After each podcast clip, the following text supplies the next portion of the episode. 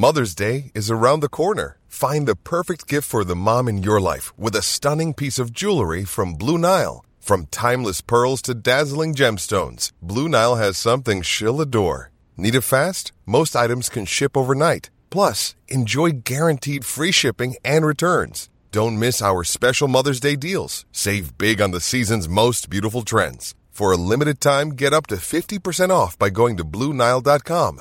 That's Blue BlueNile.com. When you need mealtime inspiration, it's worth shopping Kroger, where you'll find over 30,000 mouthwatering choices that excite your inner foodie. And no matter what tasty choice you make, you'll enjoy our everyday low prices, plus extra ways to save, like digital coupons worth over $600 each week. You can also save up to $1 off per gallon at the pump with fuel points. More savings and more inspiring flavors make shopping Kroger worth it every time. Kroger, fresh for everyone. Fuel restrictions apply. Hey everyone, welcome into Mackey and Judd, the podcast here. Thanks to everyone who has given us a five star review slash rating on Apple or anywhere you listen to podcasts. We got over 400 ratings for the first time over the weekend. We passed the 400 mark, so thank you all. And please subscribe to our YouTube channel, youtube.com slash score north for daily Vikings conversations. Before we jump in to today's episode, thanks to Luther Brookdale Toyota on the corner of 694 and Brooklyn Boulevard. They are open and they have set up necessary precautions to keep you, the customer, and their team members both safe. You can shop their entire inventory from the comfort of your home. Chat online with their sales team and schedule a test drive where they will bring the vehicle to you. That's right. You can just sit at home. You can keep wearing those elastic bottom sweatpants. Do you guys wear elastic bottom sweatpants? Or Are those, are those out? Like the ones that have the elastic at the bottom, like of the of the Mine don't. leg. No. They're more open leg. They're more open, Yeah. So wear your open leg basketball, sweatpants, and they'll bring a car to you to drive. It's great.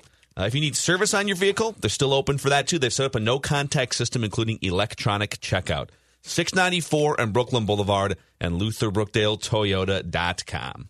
TCL is a proud sponsor of the Score North Studios. Enjoy more of the things you love with TCL. These two guys have Minnesota sports flowing in their veins. Mackey and Judd on Score North and ScoreNorth.com. All right, Judd, as soon as we walked in to sit down to do the show, so we're going to start with our last dance recap as we've done the last few weeks. And Judd said, I have a hot last dance take to start the show off with here. Yes, sir. And so Declan and I have our hot take police cars, and we are circling the studio right now. Got our spade gun out. I Ready don't- for it. I don't think this is going to get me um, arrested. It might not even get me pulled over. It is going to be ruthless, heartless, and make me sound like a complete SOB, but I want you to think it through. A lot of people think that you're that before whatever this hot Well, take is going to be. first of all, let me make it very clear. I enjoyed this documentary beyond belief. 10 hours of bliss. I'm sad it's done, okay? I don't think, I, I found out a lot of stuff I didn't know, but I don't think my opinion of Jordan changed greatly.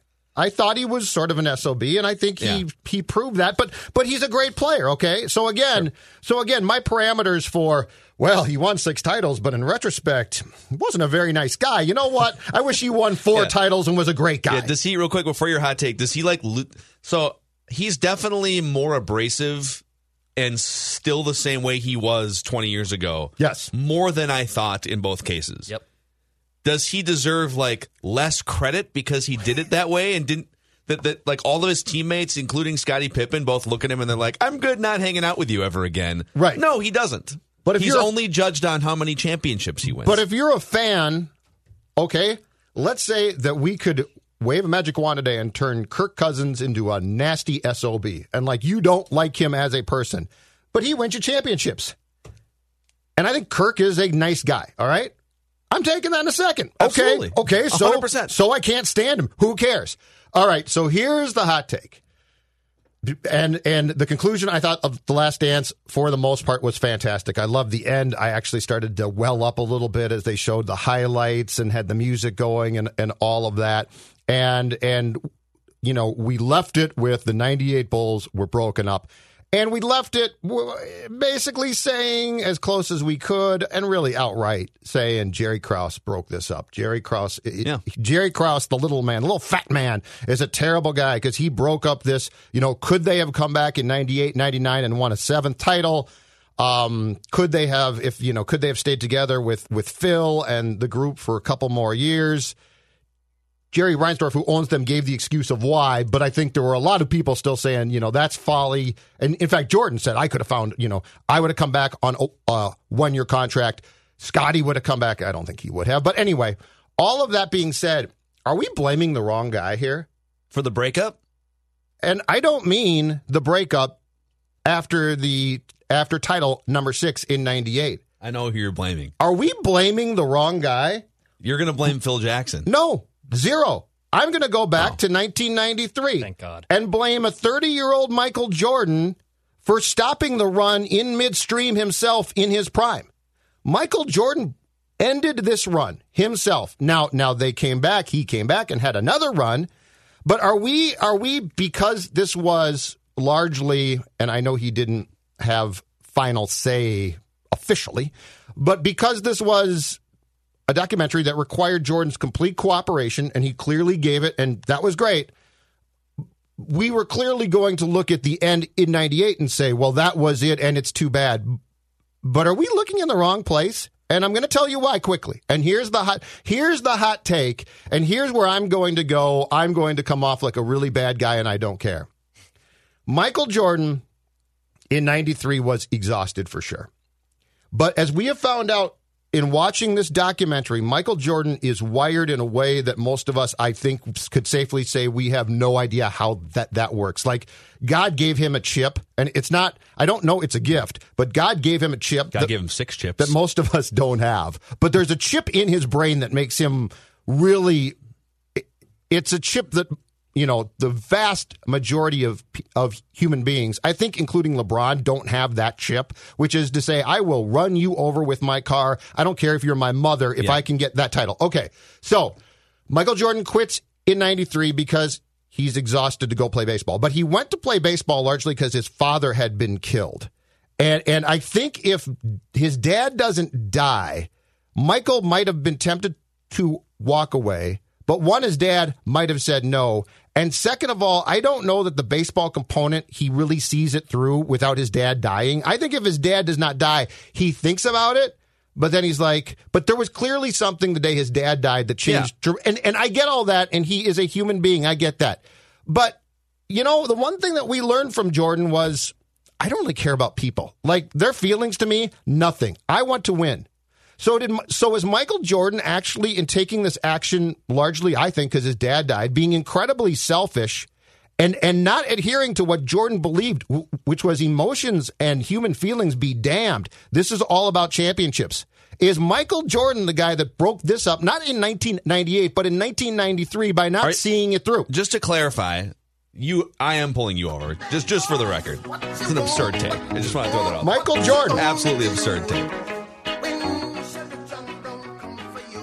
Hot Take Cops is recorded on location with the men and women of sports. It's Talk. ridiculous. All suspects are innocent until proven guilty in Hot Take Okay. Court. You're, you, by the way, you don't even get a lawyer. Okay. You're just like put your hands on the back of the car and don't say a word. Clubman? I'm not even going to read you your hot take rights. Mm-hmm, okay. Mm-hmm. Whatever. Whatever just happened there. I don't know. I don't know if if Judd Zulgad has been getting into the hot take IPAs before the show here. I wish. So just to just to clarify though, just to make sure that you don't spend the rest of your life in hot take jail. Are you criticizing 1993 Jordan for breaking up the 1998 Bulls or for breaking the string of what could have been eight breaking straight championships? breaking the string of what could have been eight straight championships. Not not it not five years after, but what I'm saying is he walked away at 30. In part, I think because his dad died. And what I'm saying is the guy that I saw in that documentary, I don't know that I'm willing to give him as much leeway to have that emotion when he didn't account for anyone else's emotion and still doesn't, I don't think, in his in his entire life. So let's say, because all we can do is play hypotheticals here. If Scottie Pippen, after the third championship, let's say Michael Jordan's dad was fine, and Michael Jordan was still ready to rock and roll and wanting to play, hey, let's do this, baby. I'm in my prime. It's 1993. We're gonna win every championship this decade. My dad's healthy. He's great, and like he and he just and he was a little bit burned out, but whatever. Like I'll deal with it in the Off-season. off season, Off-season. and figure it out. Just Kinda like. LeBron James, it's the same thing every year, right?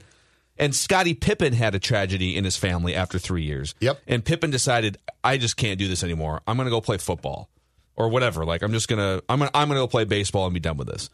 Do you think, and again, this is just a complete hypothetical and sort of unfair because now we're projecting feelings and thoughts that we can't, but would Michael Jordan have criticized Scottie Pippen in the Last Dance documentary if the roles were reversed? Yes. I think the answer is yes. I think he would have said, "Listen, I understand, but, but, but he but, would but, he but." would have said he would have said when asked uh, about the hypothetical that you just gave, and then Scottie walked away. he he would have had some sort of condescending. Yep. I mean, the the way he referred to Scottie's back injuries and like Scottie's migraine, it's sort of like, yeah, I mean, I understand, but like Scottie hung me out to dry. Yes. in all those instances. Yes. So I agree that there is a little bit of there's some hypocrisy in that Michael Jordan only really thinks about Michael Jordan. And even to this day, like you can just tell in all of his interactions, like he has to have the upper hand in every comment he makes. He has to have the upper hand in every version of every story that is told, right? All those things. So I agree there is some hypocrisy.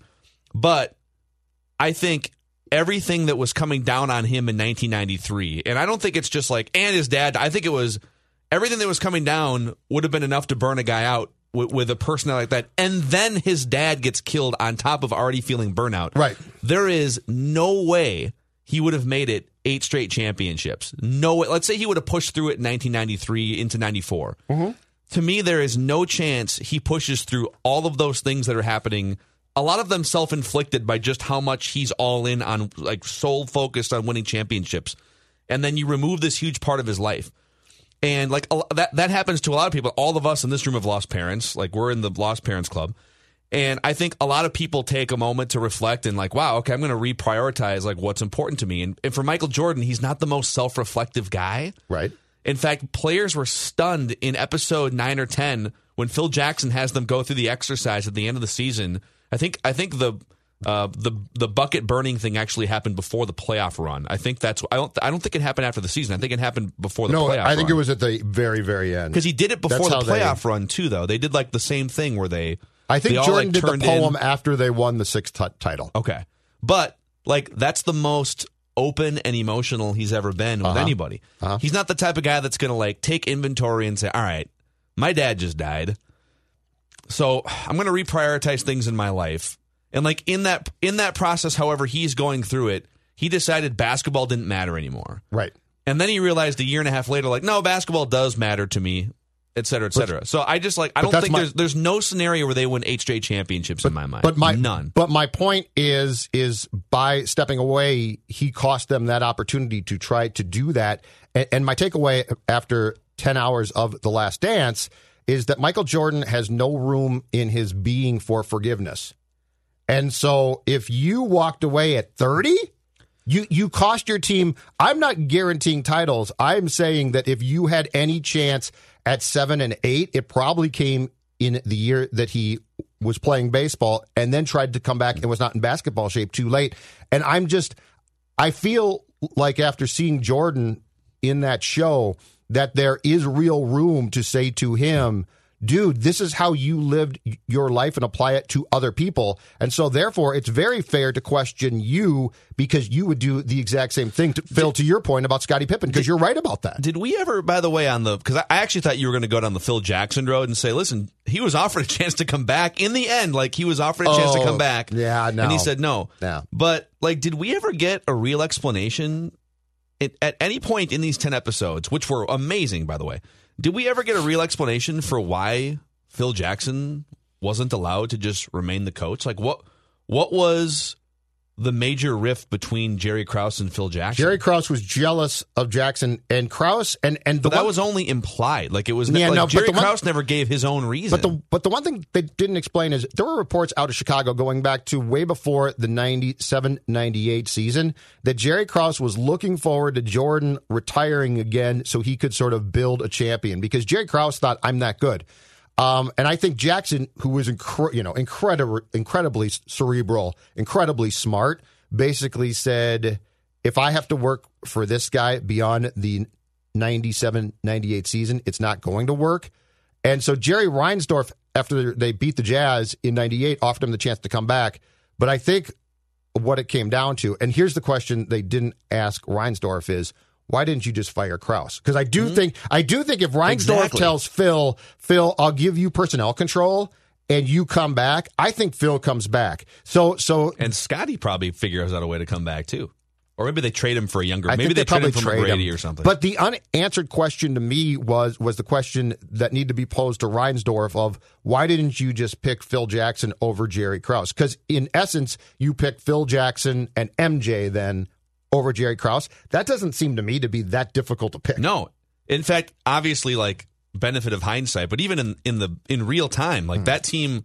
That team was definitely on the verge of being done with their dynasty and maybe should have lost in the Eastern Conference Finals to that Pacers team that was documented in those episodes last night. But um, I just like the, the the one thing that really stood out at the very end because I think we all kind of wondered was MJ burnt out again? Like he was, he got burnt out twice, right? He got burnt out in '93, and then he got burnt out again in '98, and then he came back for a couple weird years with the Wizards, and that question was answered in in episode ten. He wanted to come back. He wanted to come back and play, but he didn't want to come back and play for the Bulls without Phil Jackson. And there's another piece to the story here that didn't get told in the Last Dance. Bill Simmons wrote about this like five or six years ago, and uh, and retold the story on one of his podcasts from last week, recapping I think episodes seven and eight. That based on what he had heard behind the scenes, and he's very sourced out in, in NBA circles, that Michael absolutely wanted to come back in 98 99, the lockout shortened season.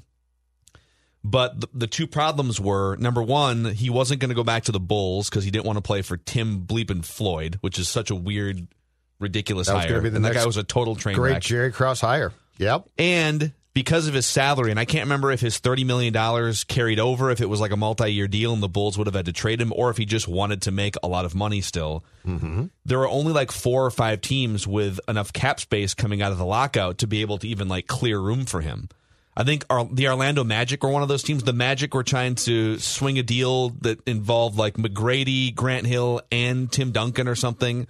But the New York Knicks were another one of those teams, according to Bill Simmons that y- y- big city. They had cap room. They were really good in the in the late '90s. Still at the end of the Patrick Ewing run, mm-hmm. and the day after the lockout ended in January 1999, they made a trade for Latrell Sprewell, who made like ten million dollars a year, had a huge contract. Ten million dollars a year in 1999 was huge. Michael Jordan made like 30, but Sprewell was also one of the highest paid players in the league. So the Knicks didn't even like take their time to feel it out. They just went out and got Latrell Sprewell. But apparently, Yeah. Michael Jordan was looking for a team to play for behind the scenes, and just like circumstances and But think about lack that. of cap space. But, think about that. Michael Jordan circumstances. Yeah. Like now, that never happens. no, I mean teams are like teams would have been thinking about this two Yeah. years before the dynasty end. They would have they would have seen like the Jerry Krause, Phil Jackson, Pippen, Well, and- Jordan writing on the wall. And what parts? So when that Bulls team broke up, let's say Reinsdorf fires Krause, okay? So Phil comes back. And let's say Jordan's like, okay, cool. 30 mil one year or pro, or actually because it was the uh, lockout shortened season, a pro rated amount of that for the season.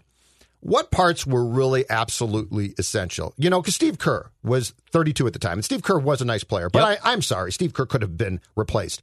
Rodman was 36, He had to be done. so he was done. But I mean, so so he's just done. But but again, Kerr basically replaced what John Paxson, and R- Rodman replaced guys like uh, Oakley and Cartwright. I mean, as goofy as Dennis was, and as effective of rebounder as he was, he could be replaced. Okay, now Pippen's tougher if he does get traded because he's mad about his contract and won't come back. I don't know about that.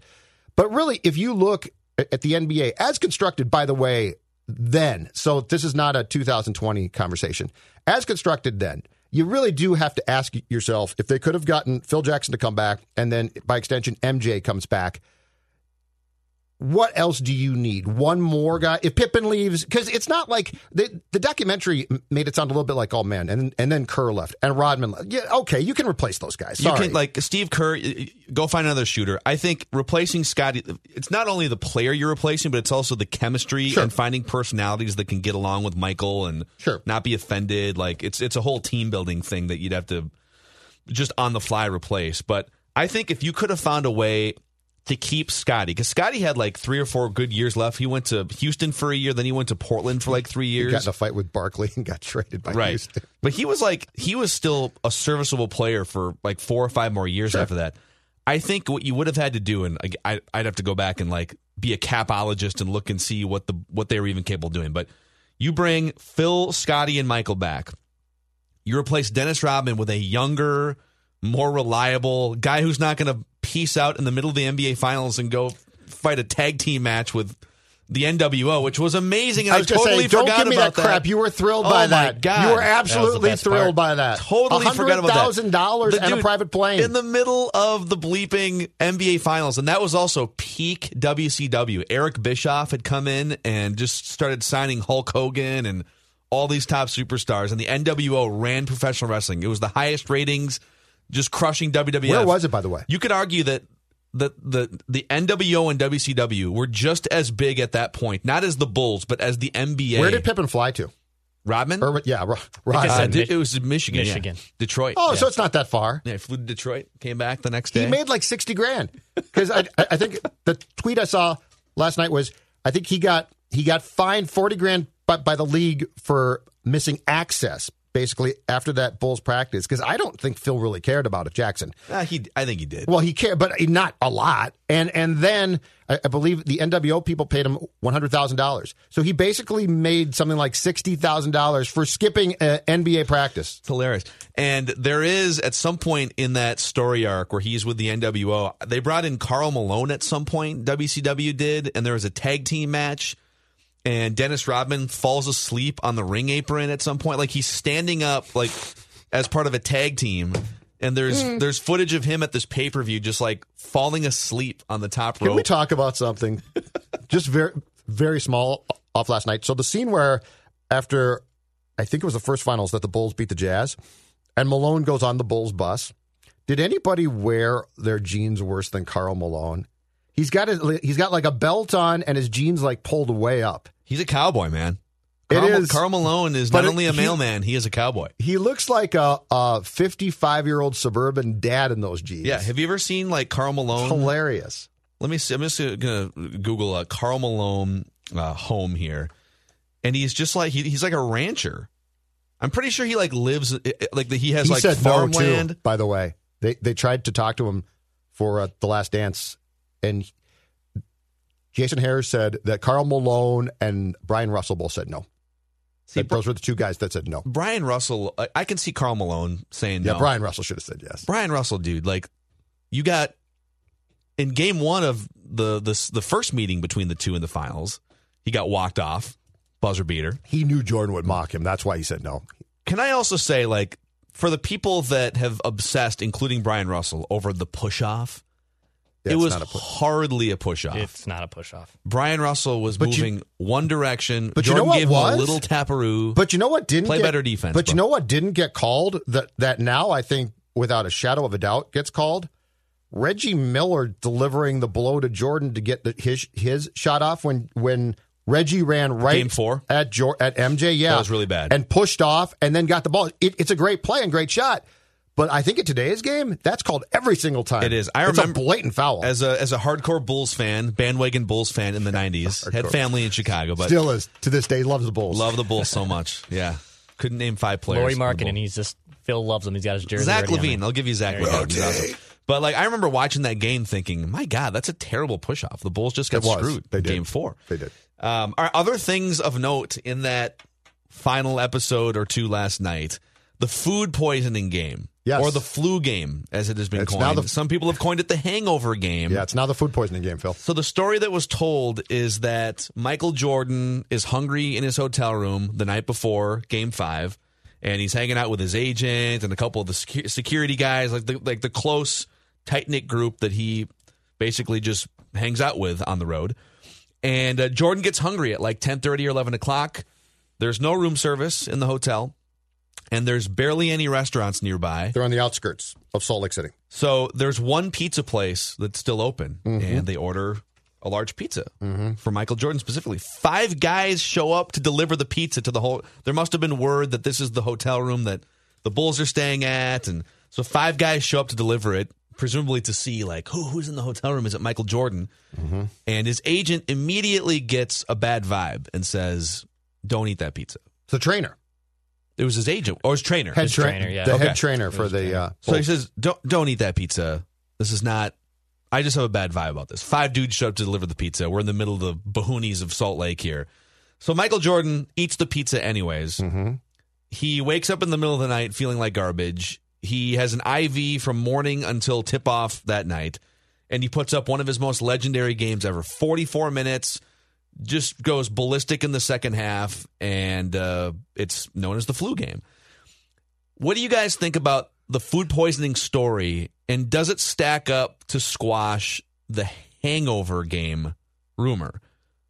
Or do you still believe that maybe there's a missing piece to this story? I think there might be a missing piece, but I, I, I have so much trouble believing that this guy who was hardwired to win at all costs was drinking excessively the night before. It makes no sense because you're, in his case, your season's about to be done. You can get drunk every night, basically the rest of June and July. But ordering a want. pizza at like 11 o'clock is a very drunk guy thing to now, do. J- now, now, now, I, um, Jason Hehir, who directed this, was on with Dan Patrick and said that they left out some of the story because of time constraints on The Last Dance, and that the story was the security detail and Jordan's friends who were in the room when Jordan was out ordered room service earlier. Jordan came back and was pissed off because he, he's like, no food for me, so he's mad at 11:30 or so he gets hungry. They they then start to they call downstairs and told that uh, room service is done for the night. They start to call around and because they're on the outskirts of of uh, Salt Lake there's not a lot available.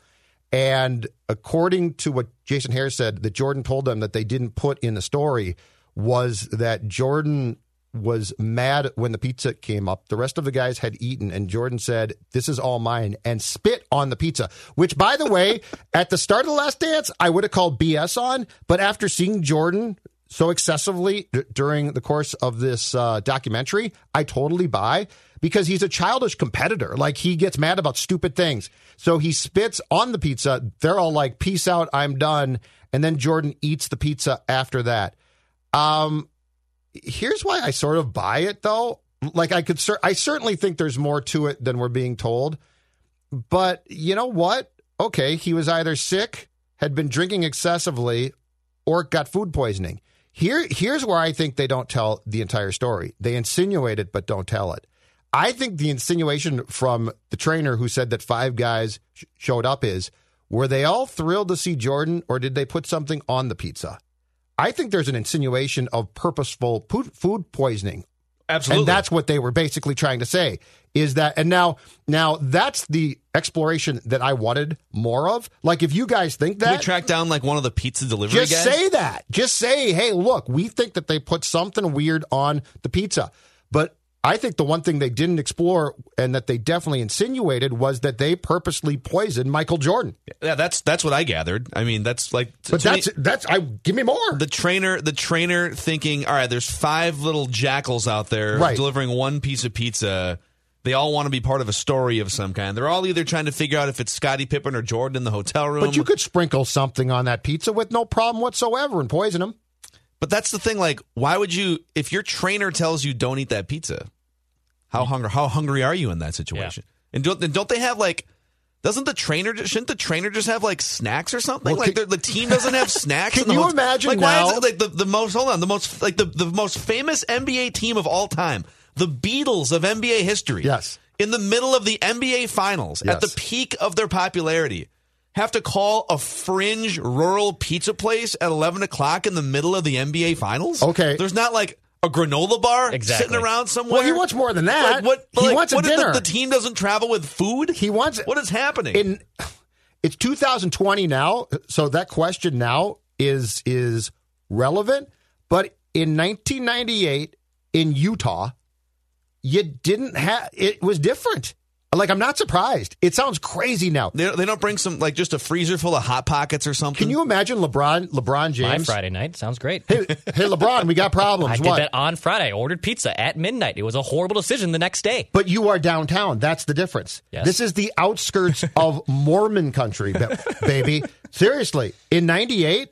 But yeah, it's crazy. But I, but the exploration that I wanted more of and that we didn't get was if you're going to insinuate that one of, if not the greatest player in NBA history before a finals game was poisoned, let's go down that road because that's what you're, that's what they wanted to yeah, no, that's, come out and say. That was, I, I don't, maybe, I don't know if Jason Hehir has spoken on this, but Did they try to track down one of the that that would have been a He fun thing? Like elaborate on that. they finally had Jordan's kids make a three second cameo at the end of one Only of to the say they hate the Jazz. right.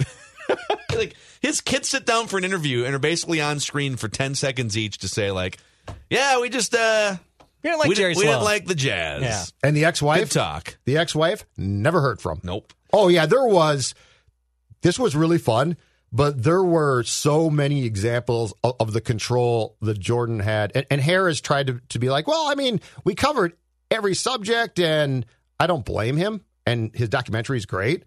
But the one thing is, nobody is naive enough to say, "Yeah, you know what? You covered every subject thoroughly, just like Jordan, you know, and you basically went against MJ."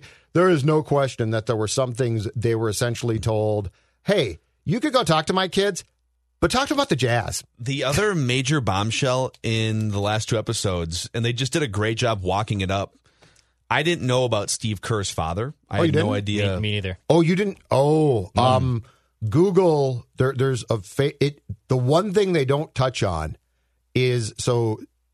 Steve Kerr's father is killed in '84. At some point in time, and th- this was a famous and just makes you sick story. After that, he's playing for A- Arizona college basketball game, and there was a fan base. I kid you not, Phil, that chanted PLO. Wow. They didn't get to it because I don't think it was germane to their story. But that's like one of the most disgusting fan of all the stuff that you know. I mean, I get getting on players and things, but Yeah, there's uh, part of his Wikipedia page how dives into how disgusting is that? like some of the your father's history was another chant or something. yeah, how about that? But I mean, seriously, that's like that's just sickening. So his dad gets killed, just shot in cold blood in Beirut during uh, a, a very tension filled time between the two countries. And so Steve Kerr has this shared connection with Michael Jordan, not in that they both lost parents and that their parents were both killed at gunpoint. Yeah. And, you know, one happened 10 years before the other, but I think it's just a really interesting glimpse into how distant Michael Jordan was from an emotional and personal standpoint from the people he was closest to on a daily basis. Not ever on the road. You're playing 82 games. He played with Michael Jordan, Steve Kerr did for three or four years. And not once in, you know, some random city like Minneapolis on a road trip. You guys don't sit down at the hotel bar together and say, hey, listen, man, I don't know if you know this, but my dad was also killed 10 years ago. I mean, we don't have to talk about this if you don't want to, but I just want to know Right. that like I I definitely you got someone to to bond with in me and Steve Kerr said, "Yeah, we just it never really came up before." Like and now that you know what Steve Kerr has become and he's just this he's a great leader and a communicator and someone who can clearly connect with players and other human beings. I'm actually shocked that him like him of all people. I can see other people if it was like Horace Grant trying to have a conversation, but Steve Kerr is such a great people connector and someone who has empathy and great communication skills, like how even Steve Kerr would not feel like he's able to walk up to Michael Jordan and say, Hey, man, we've got this shared connection. Let's talk about it. That he's basically scared to bring it up to Michael Jordan. I thought that was really compelling. I think Steve Kerr, the coach now, if Jordan plays for Steve Kerr, does that For sure. But Steve Kerr's so smart and observant of people.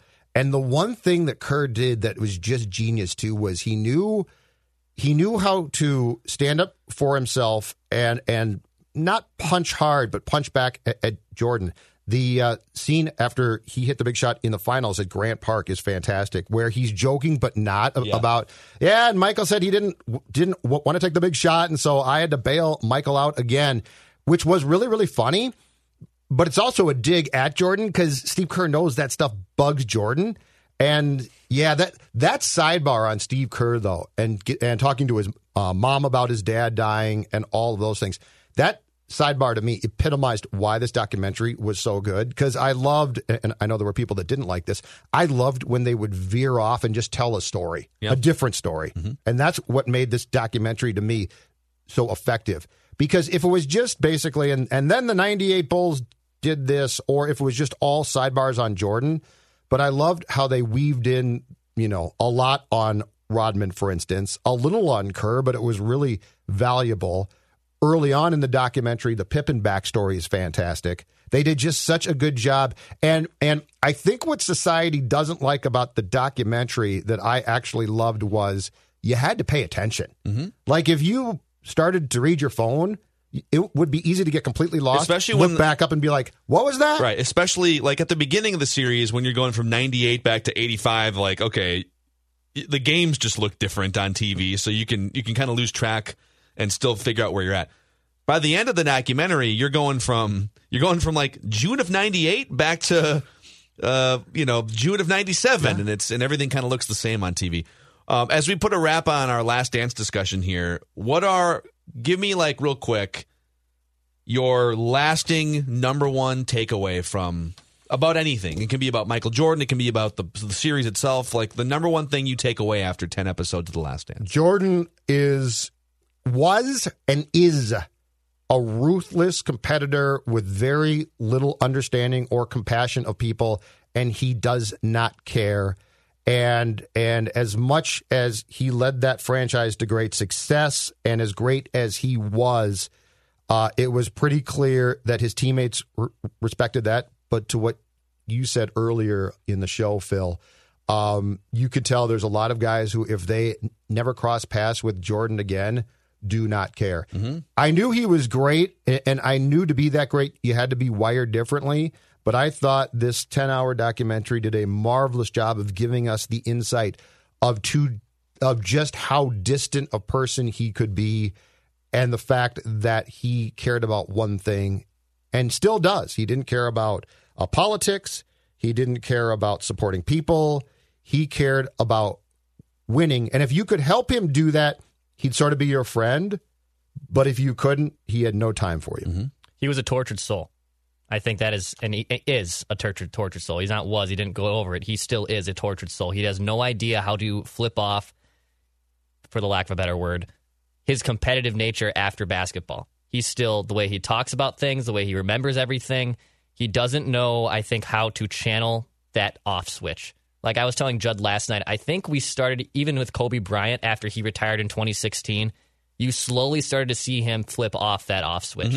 He became a little bit more of a human. He became a, uh, obviously, i I'm sure he was always a devoted father, but a much more man that a guy that wanted to spend time with his family, an advocate for the WNBA. You saw him transition to post basketball life. You're starting to see that.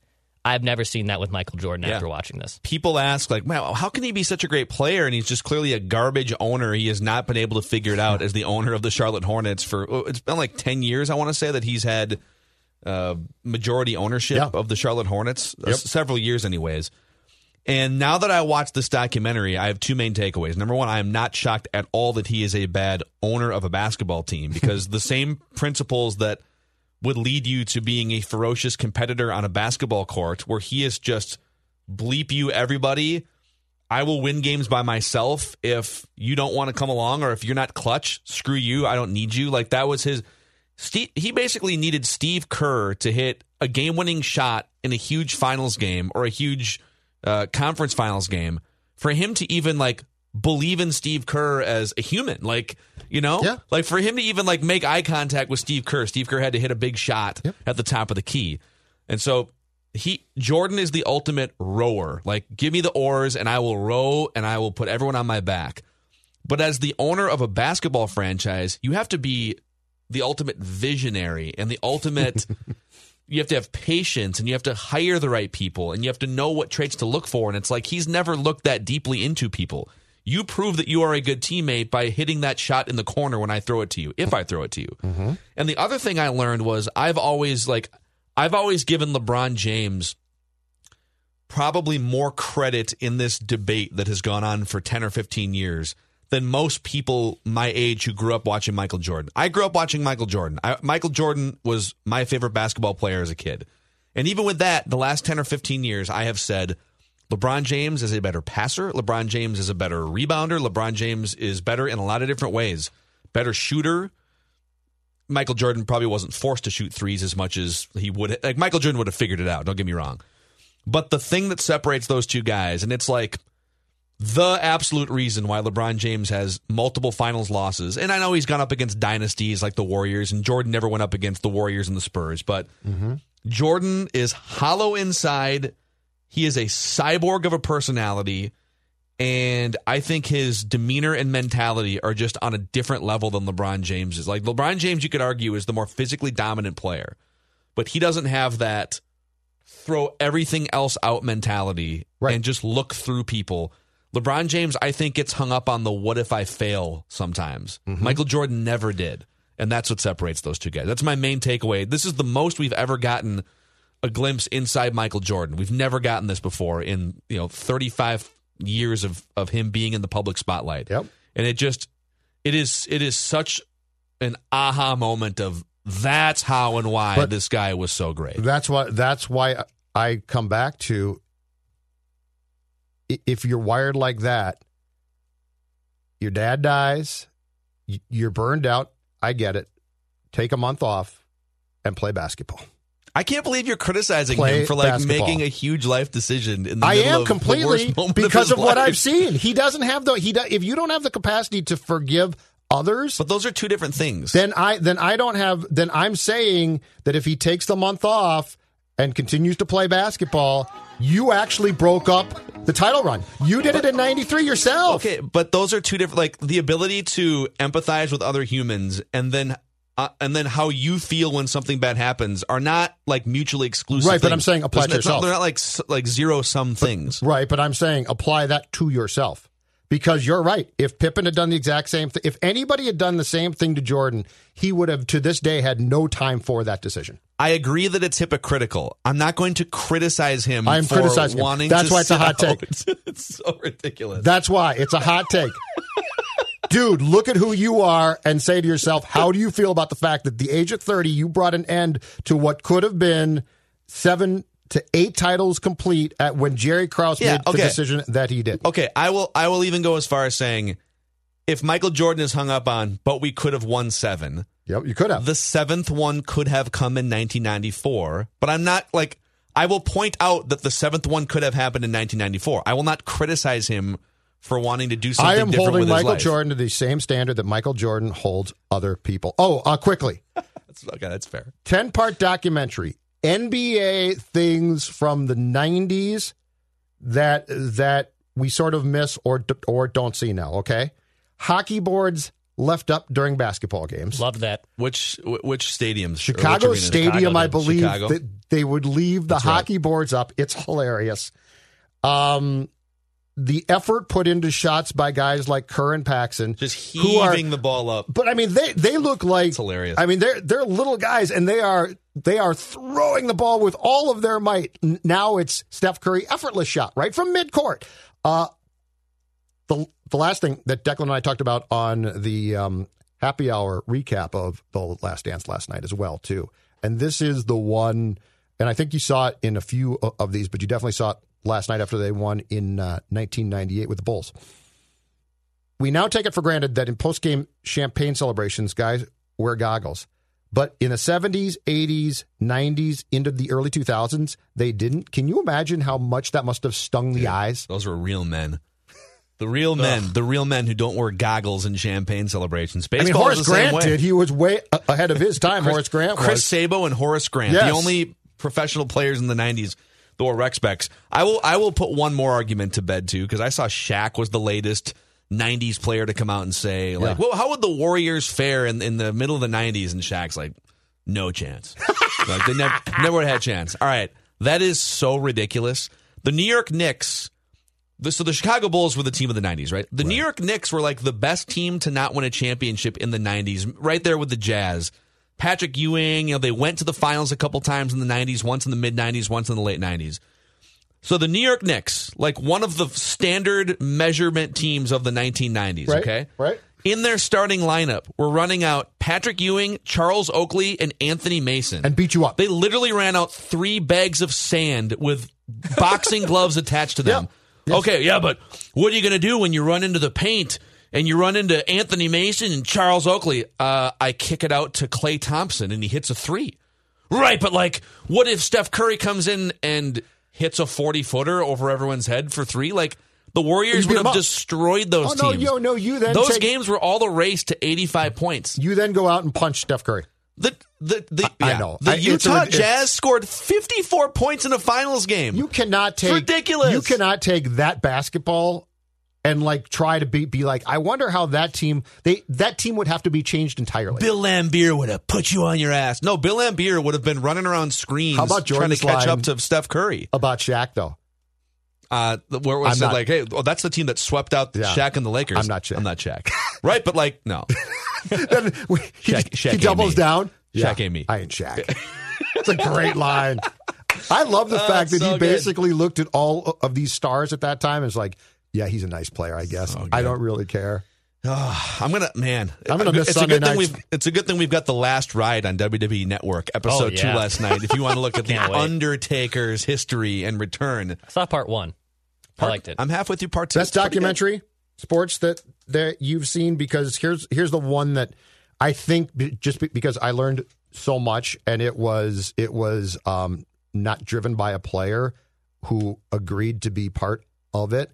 I think the OJ documentary is still my favorite, and this is second. This was really good and and way more fun. Yeah. The OJ one though was so good and disturbing at the same time, and told told a story of the culture at that time in the country and OJ Yeah. that was mixed together as perfectly as you possibly can. Yeah, they're ah, they're so different, Right. Even though they're from the same. But like if I could only watch one, I'd probably take Well, it depends on what you're looking for. Are you looking Right. for a dark trip down murder lane, or are you looking for a fun, nostalgic, sometimes cryptic trip down the Chicago Bulls? Yeah, it's tough, but Avenue. I think OJ's one and this one is now two. I'm going Bulls. I'm going Last Dance. It was great. I'm not putting it down, man. I don't know if it lives up to Ken Burns standards. Michael, maybe my, it was a little bit slanted toward the greatest player of all time. I love that too. Like, well, I mean, it's a little bit slanted toward Jordan. I mean, the guy won six rings in eight He years. gave of you eight, he gave you eight hours. What do you expect? Right. Hey, Michael, too bad. We don't care about what you wanted, you know. Yeah, I think we should.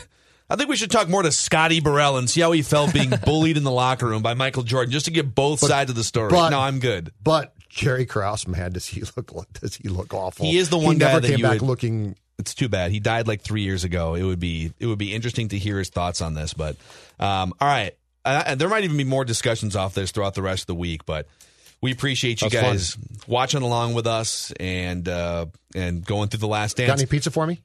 I do actually. Yeah, I'm really hungry. you're not going to be on the show tomorrow. It's gonna be me and Mackey. You know what? If I got Put- let's put pizza- Judd through the through the food poisoning game. Actually, if that happened, I could probably drop a quick twenty. there you go. I'll take it. All right, sounds good.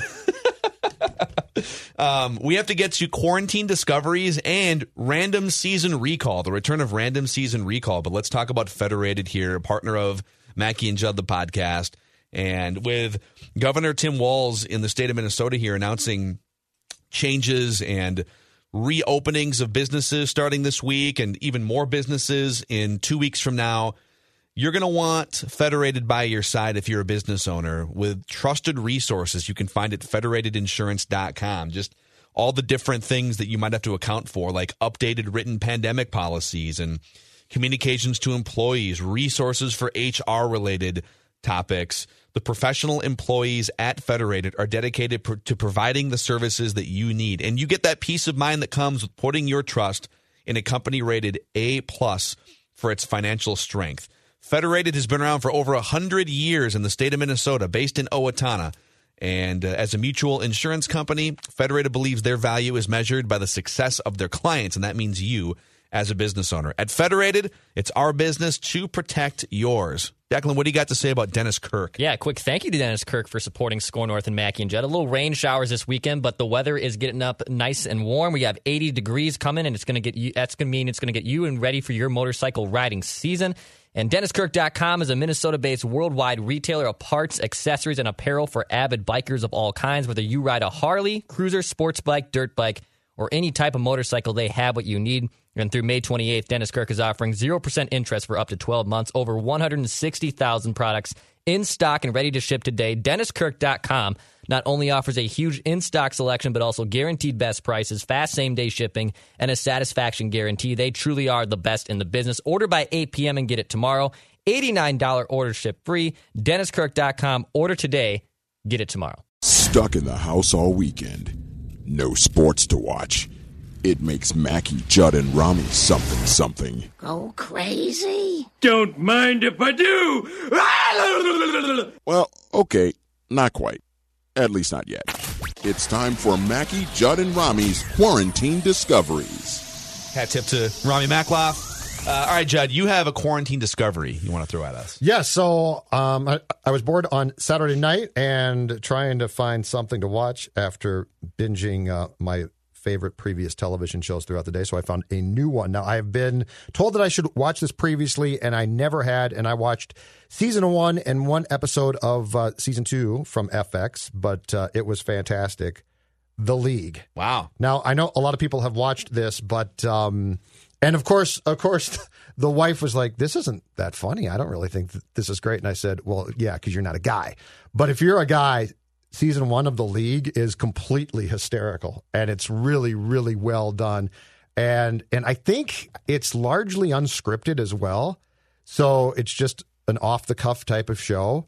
But uh, damn funny, and I would. I'm definitely going to catch. I think it lasted about five years. I'm. De- I'm definitely going to start on season two. Season one was only like six or seven episodes, and then I want to say after that it's like twelve or thirteen per year. Uh, but the league is uh, was definitely a quarantine discovery that kept me occupied for about uh, four hours or All right, so. that's, on that's pretty good. I don't think I don't think pre-quarantine Judd would have even considered dabbling in a show such as the League. It was a I, I've never. I was saw a the first Hulu episode. And that was and it. then it, it's it's funny, man. It's pretty good. The first two seasons are unbelievable. I tailed off by the end, but it's Really? it's pretty dang good. It's funny. Okay. It's really funny. Are you going to binge the rest of the seasons? Um, I'll get through season two and Yeah. then decide. Yeah. You're like a TV commitment phobe. It's okay. It struck me as a show that it was because I think it did go. I think it went like what Dex two thousand It nine was through like- fifteen. yeah, or, yeah. It struck me as the type of show that would be hard to keep up that steam. Yeah. for a really long time. Exactly. but gets off to a great start and Oh, is it's super funny. hilariously Nick Kroll's funny. one of my favorites. Yeah, He's painful, but he's he's awesome. So I am a phobe, though. Yeah, I, I don't like to. I don't like to. That's a lot of episodes and seasons. So I'm very comfortable. Season one, dabble in season two, and then go from there. All right. So I uh, th- I should put the league on my list. It's always been something for like ten years that people have said you got to watch this. I think you'd like it. I discovered one over the weekend. We binged all four seasons of it, and if you would have told me beforehand, "Hey, you're going to binge four seasons of this show," I would have been like, "What? How drunk was I this weekend?" Well, Working Moms on Netflix. Okay, give Yeah. me one. So the, the creator, uh, so it's it's a show about four wildly different types of moms who are who are now first time or second time moms, and uh, and like their husbands, and it's essentially like the craziness of their lives as sort of psycho parents. And so that description wouldn't have necessarily hooked me if not for a couple of claws on Friday night. But what did hook me was the creator of the show is Catherine Reitman. Okay. Her dad is Ivan Reitman, who is the creator of Ghostbusters. So Dan Aykroyd makes a cameo in one of the episodes Oh, of, okay. of Working Moms. Uh, Ivan Reitman created Ghostbusters, Ghostbusters 2, Stripes, Kindergarten Cop, No Strings Attached, that movie with Ashton Kutcher from like 10 years ago. Stripes all all is an these junior Old school classic. twins, like all these 80s and 90s comedies and movies. Mm-hmm. And uh, and his daughter Catherine is also an awesome writer and So wait a second. creator here too. So Worth watching sober, or were you full of claws and therefore get a couple claws in you. Get a couple claws in you. Yeah, Declan? I think we found a it's show pretty for funny you. though. Yeah, maybe. Give it give it a couple episodes and let me know what you think. I uh, I was a big fan of the first season of this show, and I realized it just came back last weekend. But I finally sat down and watched more of it this weekend, and that's Dead to Me on Netflix. If you guys watched Dead to Me? No, I'm not. That's uh, I saw it, but I didn't watch it. Christina Applegate, Linda Car- Cardellini, uh, James Marsden's in it. It's about basically Applegate's wife, uh, excuse me, Applegate's husband in the first episode or first season gets killed, and they're trying to figure out what happened. And she befriends this person who played a part in the murder of her husband, unbeknownst to her. And now it's season two, and the roles are flipped. She act, she basically played a part in killing her like ex fiance. So now the roles are like completely flipped from the first to second season. Interesting. It's All right. pretty good. I'm in. I dig it. And I'm in on then this. So the- funny or sort of like it's dark humor? It's or- dark humor. Okay. but it's it's more funny than it is serious. But it is it is dark humor, very dark humor. And, and, and, and by the way, if you guys are listening out there, we would love recommendations. Oh. You can see how deep we're digging here for things to watch. And now the state's opening back up. We're still spending a ton of time at home. I don't think all of us are going to be like immediately rushing to bars. Oh, I'm so, gonna, I'm gonna right in there, Phil. so uh, shoot us up a note. Shoot us up. Hit us up with. shoot, us up. Yeah, just shoot us up. It'd be great.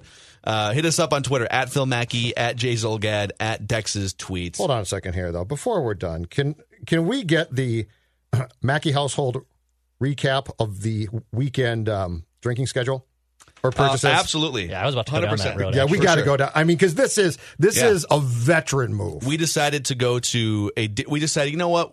We get all the time in the world on Saturday. Let's drive to a different part of the Twin Cities and let's just go to a different liquor store. Let's go to a different liquor store. So we drove out. Mixing it We up. drove out to Edina. We went to. Is it the? It's like forty third in France All or something. city-owned, Forty right? in Liquor France. stores, liquor yes. store. Don't don't you live in Edina though? No, we live in St. Louis Park. Oh, you live in that's okay. Yeah. So we got went, it. you know, we just went like one little, Sure. little couple miles down the road, and uh, we saw what we saw what we liked, liked what we saw, and we got six or seven bottles of wine, couple Lambruscos, couple Chardonnays, couple uh, couple other bottles of God knows what else.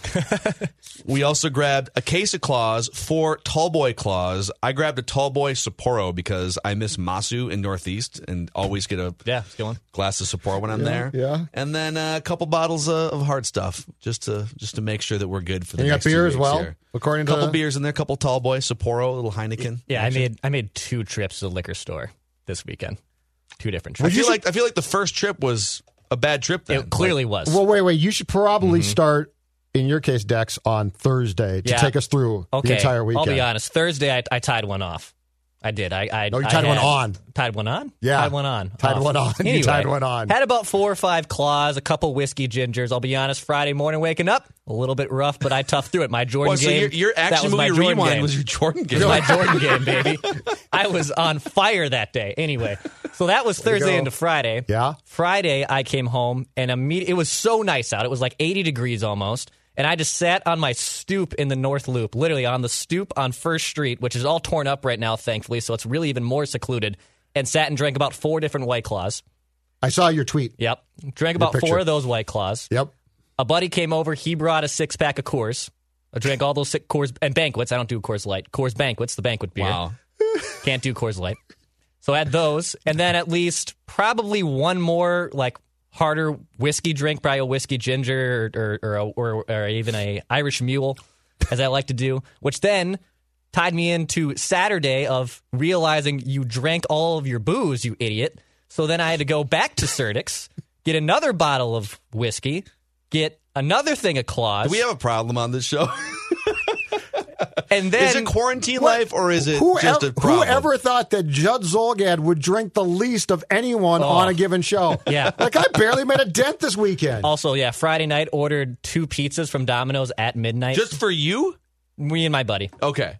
and it, impressive, It was still. it was hard Saturday. It was a rough. It was way worse Saturday than it was on Friday. Did you Friday take actually Saturday wasn't off? good. Round of applause for Yeah, Declan. thank you, thank you. now, did. I appreciate did you it. take Saturday off or did you rebound on Uh, Saturday? Saturday night? I, I, I do. We do a sibling uh, sibling chat on the Zoom every Saturday night with my siblings and I. Sure. And by then, I I had a few, but I was in bed and probably had a good buzz, but I wasn't I wasn't drunk. wasn't drunk. Well, the family chats are always better after you're like nine claws deep. Correct. Aren't It's they? How are very you true. guys doing? That's an impressive weekend right there Amazing. from Declan Goff. Amazing. All right, it is time before we wrap this episode.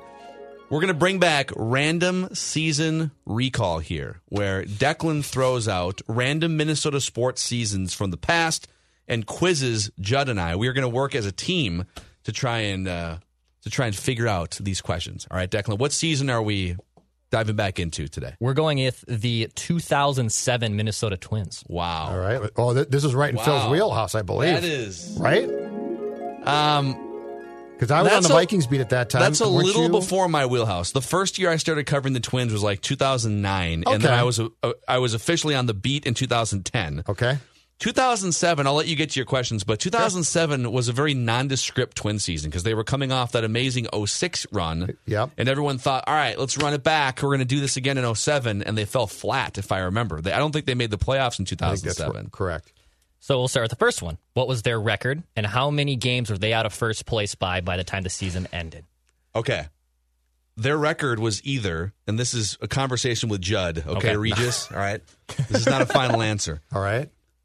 They only had, I believe, one below 500 season that whole stretch. Okay. In 2005, they missed the playoffs, and in 2007, they missed the playoffs. Okay. And I think their records were 79 and 83 and 83 and 79. Or something like it, it- it's Okay. one and the other. All right. And I can't remember if 07 was the below 500 year or if it was just like the mediocre year.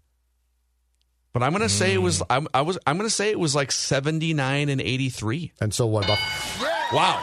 Did you get Was it? it really? I'm hot on the trigger, but oh. yes, you nailed it. Oh, nice. 79 and 83. They were only five games out. Wow, that's very impressive, Phil Mackey. And were five games over 500 on April, on August 26th. Oh, so they were fine. They were fine, and then they only won six of their next 21 games. What and it just downslide. Oh, fire Gardy. What happened? Cleveland, I think, took off then. That's when Cleveland, I think, really distanced themselves from, That from was the like the, of the pack. second iteration. Cleveland I'm was kind of bouncing back in that era. Yeah, I mean, like they- a Grady That is really team or something. impressive. Let's stop the show for Yeah, a I'm not second. gonna- What else you got? You, Let's got that Well, right. this I. I did want to know how many, back. how many games they were out. I might have just said it. Keep I going, think you just Mackey. said it. It was 17, so they were they were 17 games out of uh, first. All right, Still got the record right. That's keeping good. up with, with the Mackey themed questions. This player led the Twins in WAR for position players Oh my with 4.6. Okay, 2007. Joe Mauer would have been on that team. Yep. 2000. Justin Morneau was on that team. Justin Morneau would have been really good on that team. Let's go, Morneau. Tor- Actually, 07, I believe. I believe 07 was Torii Hunter's final year as a twin.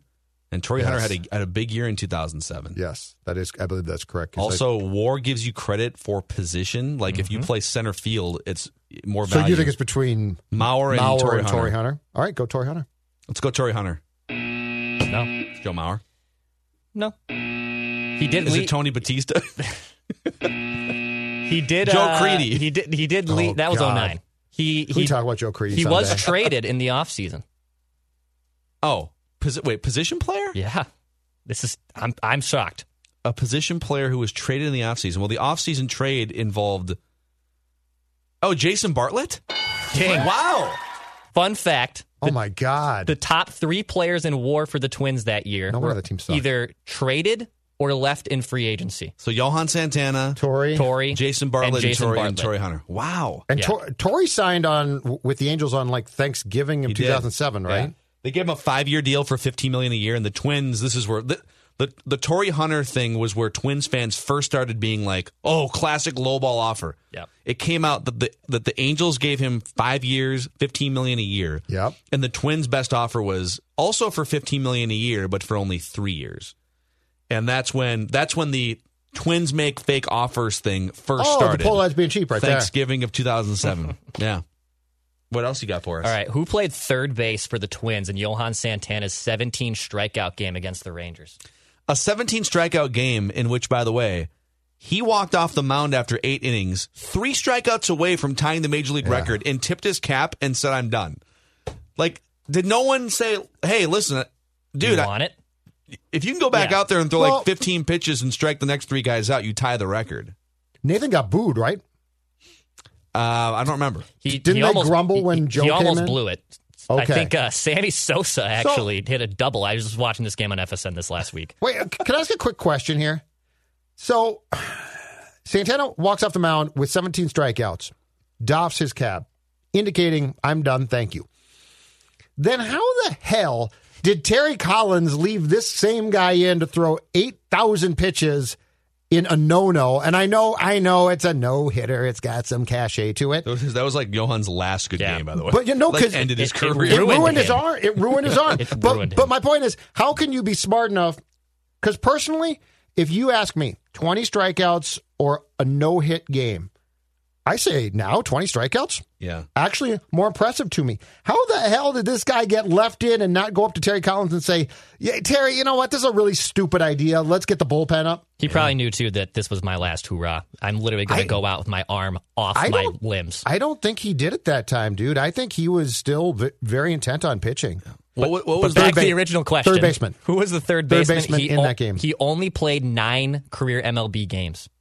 Oh. Your hint. Hold on. Okay. Don't give a hint. The last one will give it away.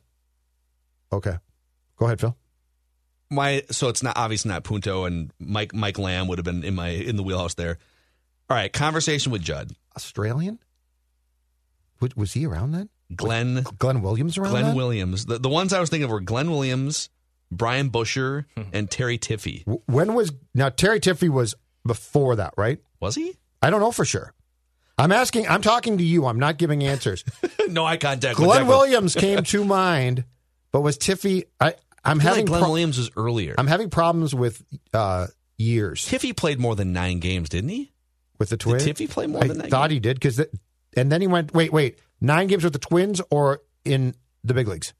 Nine games in the big leagues, Oh, didn't- all with the Twins. Okay, didn't Tiffee go to the Dodgers? He did. Cleveland or and somewhere? He got called up at some point. Yeah, he did. Okay, He hit like 400 one year in the Myers with the Dodgers. Glenn Williams. I don't Buscher, remember the year. Brian Buscher played more games than nine for sure. Yep. So Glenn he's out. He like went off in June of like oh, 06 or something one year. Hey, just like our guy and by Pliffy. and by went off, he hit like probably 270. Right. Hey, come And on. Glenn Williams is is. Let's do it. All right, No. you might be right. Might have been four. All right, give us a hint. He's on the C- Twins' current coaching staff. Tommy Watkins. Yes. What? Tommy, Tommy Watkins, Watkins? Tommy Watkins third played? base, started third base. He played for the Twins. Yes, nine games. Dude, got called up at amazing. 27. I was watching the game last week, and we're like, "Who the hell is Tommy Watkins?" My and I was like, "Well, it sounds really familiar. Like It's- it's, not just a random. It sounds familiar." So I looked at him I'm like, "Oh my god, he's the first base Yeah, dude, coach. that's amazing. for the current Twins team." Tommy Watkins. Yeah, he's been in the Twins organization for Did you remember? last 20 years. Did you remember him playing for the Twins? I didn't. I remember him in the system, but I don't remember him being an actual Wow. major leaguer. All right. All right, last one here. You can run through, run through it if you want. Your opening day lineup in 2007. Do you want to get your best crack? The And my- lineup my- or, or positions. My favorite is the DH. My favorite is- is, the DH. All right, this is really hard because this was a Twins team in transition. Because they had like, all right, I'm just going to bounce around here. Can you give us three strikes? Sure. Give yeah. us three strikes. You got it. All Okay. right. and we're, we're talking positions here, not the actual lineup, Yeah, right? We'll try to go around the diamond basically. Okay, so- All right. well, let's go the obvious ones: Justin Morneau, Mauer, Morneau and Mauer. Right? 2007. Yes. Okay, we're good there. Yep, you're good there. okay. I'll just buzz if you were wrong. Torii Hunter in center field. Um, actually, yeah, Torii Hunter in center field. Yep. Okay, so we're, we got three there. I'm just making. I'm just making a list here. All right, the rest gets dicey because they traded Jason Bartlett, but they traded him after the season. Yeah, so Bartlett Okay, probably so Bar- shortstop. Bartlett was the Bartlett's shortstop. on there, All right, thanks for that hint. Tommy You're Watkins welcome. was not at third base for that he game. wasn't. he he was was not. not. No. Was um, Who was third base? Luis Castillo was probably their second baseman, wasn't he, or was it Luis Rivas? When did? Oh, see, the years all run together for me. Luis Cast. Wait, wait. Castillo was traded to or went to the Mets next, but, it he- might have been. But it might been Castillo was on that. the 06 team. It might have been Let's after go that. Castillo at second. You're right. Steel is at second. Yes. Okay. So your holes are at what at third? Third, right, left, and DH. Yep. Okay, hold on. Uh, Rondell White was still on the team. Yes, he was. Was he playing outfield or D? I'm going to put Rondell White in the starting lineup somewhere. Okay. He's in the starting lineup. Yes, but do you know where his position? Left field. Correct. Okay. He was in left. Wow. Good job. Who was in right? Holy cow. So this could have been this could have been Kubel.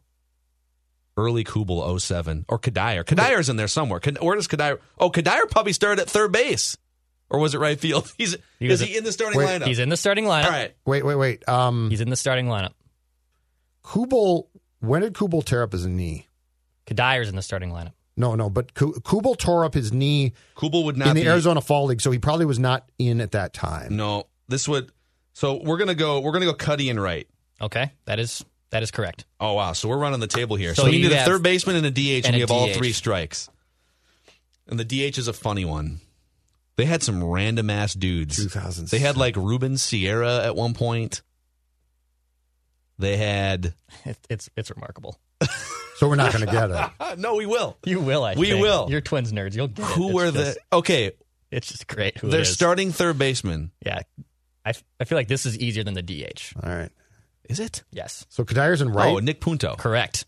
Okay. So you have now three strikes To get a to get DH. the DH. Come on. boy. Come on. This one's really good. I didn't know he was on Okay, the here- team. here's some of the here's some of the random All right. Um, and I'm trying not to look at Declan because I don't want him to give. Declan, turn around. Okay. All right, so here's some of the random the random dudes off the top of my head that were on these teams. Okay. You had like Ruben Sierra was in there at some point. Mm-hmm. Mike Lamb, but he wouldn't have been the DH. Mike Lamb, they signed Mike Lamb to play third base. That might have been the next year. What? Yeah, I was going to say, what year was Mike Lamb? Do you remember? It's like 08. Okay. I remember ripping the signing, and then someone from their front on So a different wrote- station, someone from their front office called me about it. And I explained, well, if you look at the analytics, and they said, we do look at the analytics. Look at his road batting average. And I'm like, those aren't the analytics I'm talking about. That's not analytics. That really. And then we had an analytics discussion. The Twins are much more forward thinking now than they were in 2008. Um, all right, Who so are some of the other random dudes that they signed? Tony Batista was Tony Batista was a different year. yeah, and Tony Batista played mostly third base before he got released, and he got released. He had been released Matt LeCroy? previous. No. Declan Declan is saying that this is someone he didn't know was on the Twins.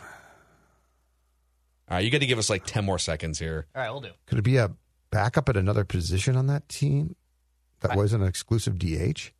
I, my gut says it was one of these because they they tried so many times to just like take a flyer on a guy, right? Right, right. Because Terry would turn those players in, into prospects eventually because he get they get frustrated Yeah, with them. like Phil Nevin, they Yeah. traded for in 2006. It's not Phil Nevin. I know it's not Phil Nevin. Can you give us a hint?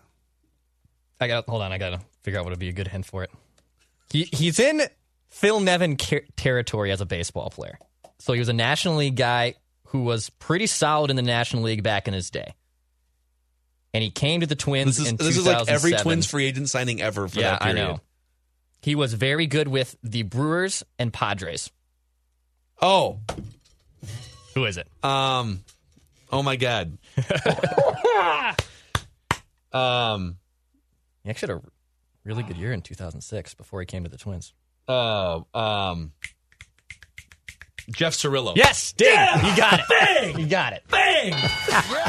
Jeff freaking Cirillo batted eighth. That's right. And was your opening. Coming to my house with that crap. Oh my opening day God. designated hitter. Oh my god! The Di- li- didn't he have a weird batting stance too? Yeah. Craig, Yes. Craig Counsell had a weird bat. Did Oh, Jeff Cirillo have one too? I Yes. get, 'em- I get those two confused. That lineup Right. went Castillo at second, Punto at third, Mauer catching, Cuddy in right, Morneau at first, Torii in center, Rondell White in Yes. left, Jeff Cirillo DH rounding it off, Jason Bartlett at short. Amazing. That is great. Random season recall. The- All right. That record, Mackey, that was impressive. You got the record for that season. I got the record and Jeff Cirillo. And Jeff Jeff Cirillo. Bring your Cirillo. 2000s yeah, but Twins you got the record without hints or anything. That's a wrap on this episode of Mackey and Judd. You can help us by giving us a five star rating and a positive review on Apple if that's where you listen to help spread the word about our show to other Minnesota sports fans and uh, potential advertisers as well. Later on this week on Wednesday, write that down an action movie rewind on Friday. We're pumping out daily content here on Mackey and Judd plus Purple Daily, the podcast and youtube.com slash score north. Hi, this is Chris Howard, host of Plugged In Chris Howard. University of Michigan QB J.J. McCarthy makes bold predictions but doesn't fulfill them, and Ohio State kicker Noah Ruggles misses an opportunity to etch his name in Buckeye lore. Fans love their teams and the players, that is, until they don't. When it comes to finger pointing, you'll find no greater antagonist than the fan. Why? Because it means more to them, or so they believe. As a former player, nothing angers me more than armchair Charlies accusing the teams of overlooking opponents or blaming players for providing bulletin board material. But leading up to the game, the fan is the one talking the most, boasting the most. When the team is winning, it's a lot of we talk. But when the team loses, it turns into they lost. You will never know what those moments feel like because you didn't put in the work to earn those feelings from those moments. That's the great thing about being part of a team. You win as a team, you lose as a team. We cry, we console our brother. We don't point the finger, we go back to work, back to the early morning workouts, the hill sprints, back to the bloody noses and broken bones. Why? Because it really means more to us. Hi, this is Chris Howard, host of Plugged In with Chris Howard. BetOnline.net is your number one source for sports betting info, stats, news, and analysis. Get the latest odds and trends for every professional and amateur league out there. From football to basketball to soccer and esports, we've got it all at BetOnline.net. And if you love sports podcasts, you can find those at BetOnline as well. We're always the fastest and easiest way to get your betting fix. And don't forget BetOnline for NHL, MMA, boxing, and golf. Head to the website today or use your mobile device to learn more. BetOnline, where the game starts.